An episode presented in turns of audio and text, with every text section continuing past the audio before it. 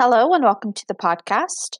I was able to go back and find Neville Goddard's lessons from 1948. There are five of them. So today we're going to get started with the first lesson, which is titled Consciousness is the Only Reality. Now, this is a long lecture, so it will be separated into uh, three separate pod- podcasts. So let's get started.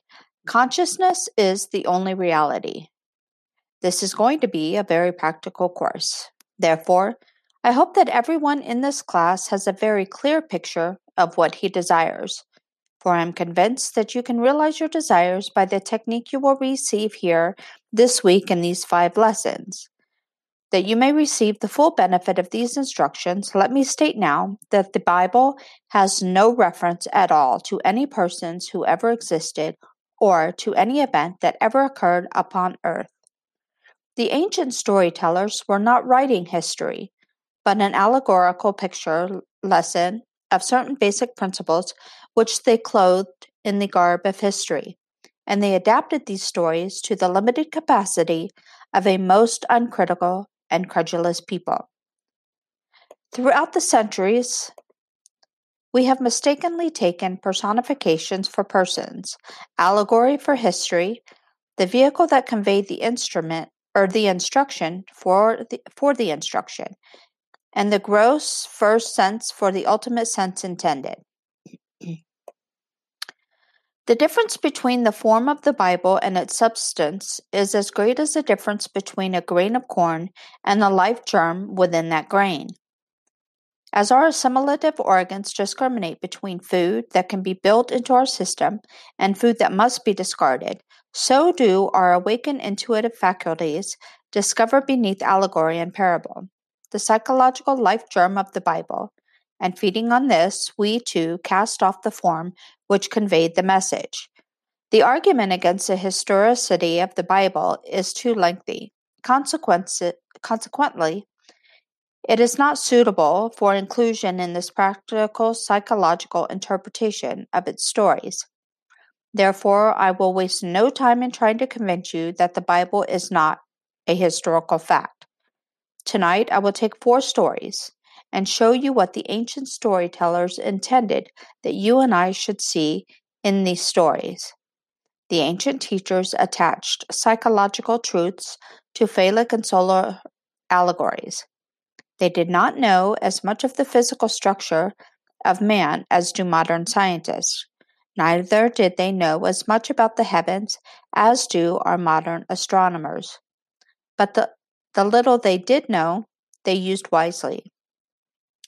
And they built phallic and solar frames to which they tied the great psychological truths that they had discovered. In the Old Testament, you will find much of the phallic worship because it was not helpful I am not going to emphasize it. I shall only show you how to interpret it. Before we come to the first of the psychological dramas that you and I may use in a practical sense, let me state the two outstanding names of the Bible the one you and I translate as God or Jehovah, and the one we call His Son, which we have as Jesus. The ancients spelled these names by using little symbols. The ancient tongue called the Hebraic language, was not a tongue that you exploded with the breath. It was a mystical language never uttered by man. Those who understood it understood it as mathematicians understand symbols of higher mathematics. It is not something people use to convey thought as I now use the English language. they said that God's name was spelled Jod, He, Va, He or Jod He Ba He, depending on how you want to pronounce it.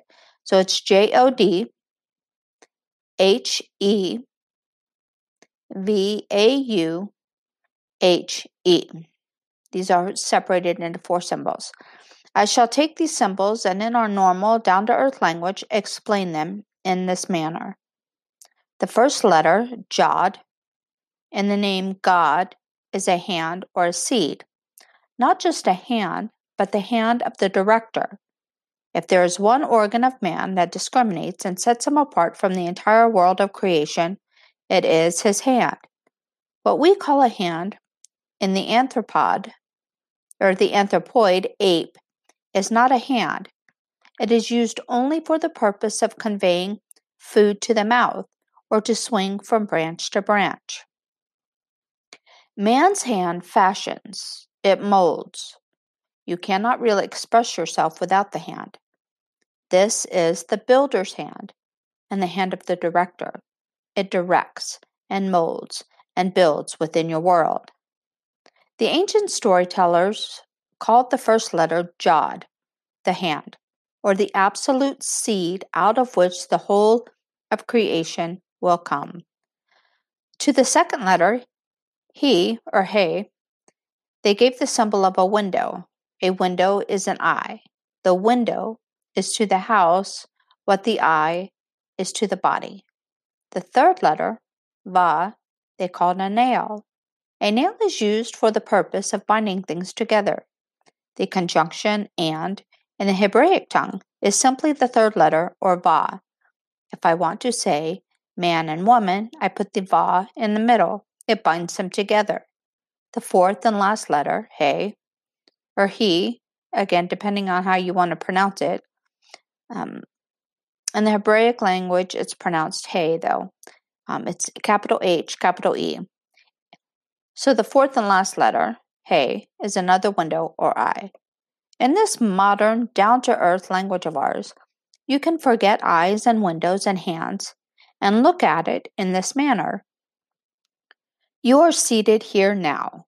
This first letter, Jod, is your I amness, your awareness. You are aware of being aware. That is the first letter. Out of this awareness, all states of awareness come. The second letter, He, called an I, is your imagination, your ability to perceive. You imagine or perceive something which seems to be other than self, as though you were lost in reverie and contemplated mental states in a detached manner, making the thinker and his thoughts separate entities.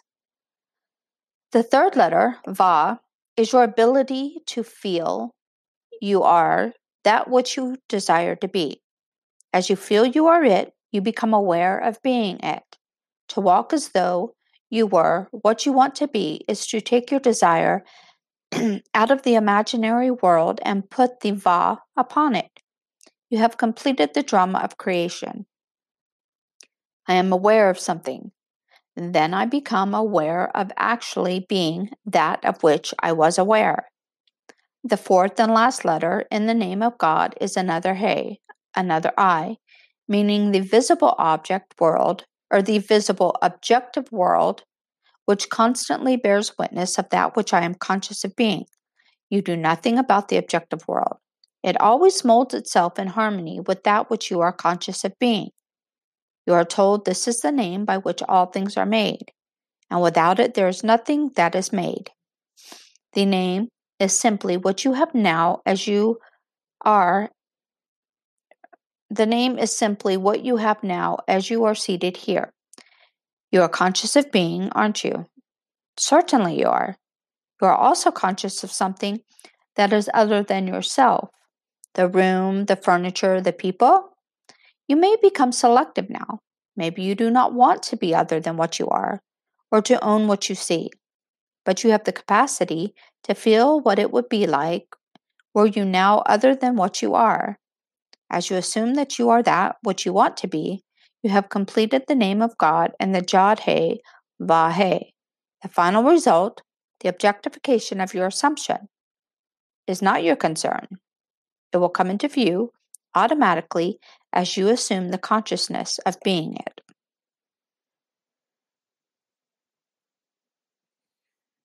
Now let us turn to the Son's name, for he gives the Son dominion over the world. You are that son. You are the great Joshua or Jesus of the Bible. You know the name Joshua or Jehoshua. We have anglicized as Jesus. The son's name is almost like the father's name. The first three letters of the father's name are the first three letters of the son of the son's name, Jod Heba. Then you add a shin and an ayin, making the son's name read Jod Heva Shin Ayin. You have heard that what the first three, uh, what the first three are. Jod Heba. Jod means that you are aware. He means that you are aware of something, and Ba means that you become aware of being that which you were aware. You have dominion because you have the ability to conceive and to become that which you conceive. That is the power of creation. But why is a shin put in the name of the Son? Because of the infinite mercy of our Father. Mind you, the Father and the Son are one. But what the Father becomes conscious of being, but when the Father becomes conscious of being man, he puts within the condition called man that which he did not give unto himself. He puts a shin for this purpose. A shin is a symbolized is symbolized as a tooth. A tooth is that which consumes, that which devours. I must have within me the power to consume that which I now dislike. I, in my ignorance, brought to birth certain things I now dislike, and I would like to leave behind me. Were there not within me the flames that would consume it, I would be condemned forever to live in a world of all my mistakes. But there is a shin, or flame, within the name of the Son, which allows that Son to become detached from states he formerly expressed within the world. Man is incapable of seeing other than the contents of his own consciousness. If I now become detached in consciousness from this room by turning my attention away from it, then I am no longer conscious of it. There is something in me that devours it within me. It can only live within my objective world if I keep it alive within my consciousness. It is the shin or tooth in the Son's name that gives him absolute dominion. Why could it not have been in the Father's name? For this simple reason nothing can cease to be in the Father. Even the unlovely things cannot cease to be. If I once give it expression, forever and ever it remains locked within the dimensionally greater self, which is the Father. But I would not like to keep alive within me my world of all my mistakes. So I, in my infinite mercy, gave to myself, when I became man, the power to become detached from these things that I, in my ignorance, brought to birth in my world. These are the two names which give you dominion. You have dominion if, as you walk the earth, you know that your consciousness is God, the one and only reality. You become aware of something you would like to express or possess. You have the ability to feel that you are and possess that which that which by a moment before was imaginary. The final result, the embodying of your assumption, is completely outside of the offices of a three dimensional mind. It comes to birth in a way that no man knows. If these two names are clear in your mind's eye, you will see that they are your eternal names. As you sit here, you are this Jod He Ba He. You are the Jod He Ba Shin Ayin. The stories of the Bible concern themselves exclusively with the power of imagination. They are really dramatizations of the technique of prayer for prayer is the secret of changing the future. The Bible reveals the key by which man enters a dimensionally larger world for the purpose of changing the conditions of the lesser world in which he lives. A prayer granted implies that something is done in consequence of the prayer, which otherwise will not have been done. Therefore, man is the spring of action, the directing mind, and the one who grants the prayer. The stories of the Bible contain a powerful challenge to the thinking capacity of man. The underlying truth, that they are psychological dramas and not historical facts, demands reiteration, inasmuch as it is the only justification for the stories. With a little imagination, we may easily trace the psychological sense in all the stories of the Bible. And God said, Let us make man in our image, and after our likeness, and let them have dominion over the fish of the sea, and over the fowl of the air, and over the cattle, and over all the earth, and over every creeping thing that creepeth upon the earth. So God created man in his own image. In the image of God created he him. Genesis 1 26 27. Here in the first chapter of the Bible, the ancient teachers laid the foundation that God and man are one, and that man has dominion over all the earth. If God and man are one, then God can never be so far off as to even as even to be near, for nearness implies separation. The question arises, what is God? God is man's consciousness, his awareness, his I amness. The drama of life is a psychological one, in which we bring circumstances to pass by our attitudes rather than by our acts. The cornerstone on which all things are based is man's concept of himself.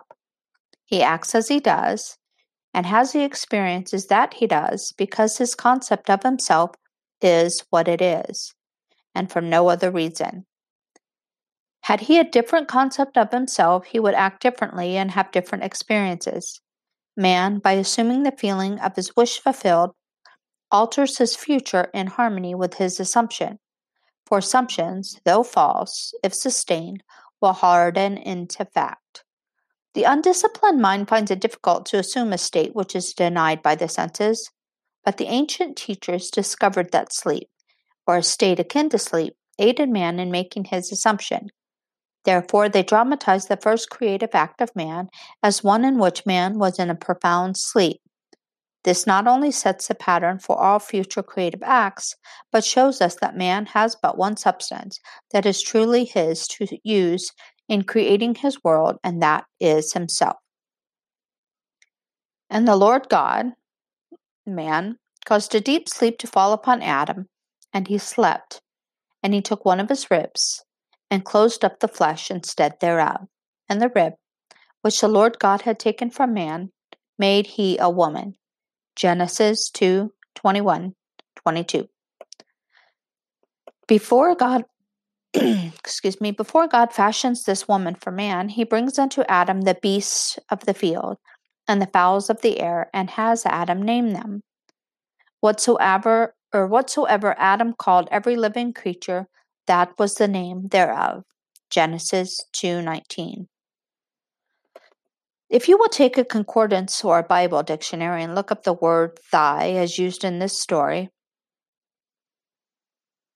you will see that it has nothing to do with the thigh. It is defined as the soft parts that are creative in man, that hang upon the thigh of a man. The ancient storytellers used this phallic frame to reveal a great psychological truth. An angel, an angel is a messenger of God. You are God, as you have just discovered, for your consciousness is God. And you have an idea, a message. You are wrestling with an idea, for you do not know that you are already that which you contemplate.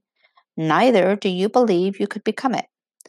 You would like to, but you do not believe you could. Who wrestles with the angel? Jacob. And the word Jacob, by definition, means the supplanter. You would like to transform yourself and become that which reason and your senses deny. As you wrestle with your idea, trying to feel that you are it, this is what happens. When you actually feel that you are it, something goes out of you. You may use the words, Who has touched me? For I perceive virtue has gone out of me. You become, for a moment, after successful meditation, incapable of continuing in the act as though it were a physical creative act. When satisfaction is yours, you no longer hunger for it. If you if the hunger persists, you did not explode the idea within you. You did not actually succeed in becoming conscious of being that which you wanted to be. There was still that thirst when you came out of the deep. If I can feel that I am that which but a few seconds ago I knew I was not, but desired to be, then I am no longer hungry to be it. I am no longer thirsty because I feel satisfied in that state. Then something shrinks within me, not physically, but in my feeling and my consciousness. For that is the creativeness of man. He so shrinks in desire, he loses the desire to continue in this meditation. He does not halt physic he does not halt physically, I lost my place for just a second. Okay, he does not halt physically. He simply has no desire to continue the meditative act. When you pray, believe that you have received, and you shall receive. When the physical creative act is completed, the sinew which is upon the hollow of man's thigh shrinks, and man finds himself impotent or is halted. In like manner, when a man prays successfully, he believes that he is already that which he desires to be. Therefore, he cannot continue desiring to be that which he is already conscious of being. At the moment of satisfaction, physical and psychological, something goes out which in time bears witness to man's creative power. Okay, that was consciousness is the only reality, and that was the first part uh, of. I'm assuming it will probably be four parts actually um, for the podcast to go over this particular lecture series. In the next lecture series, we will um, go on to talk about uh, or read the second story that Neville mentioned discussing uh, in this lecture series. So I will see you for next week's podcast, and we will continue with Consciousness is the Only Reality.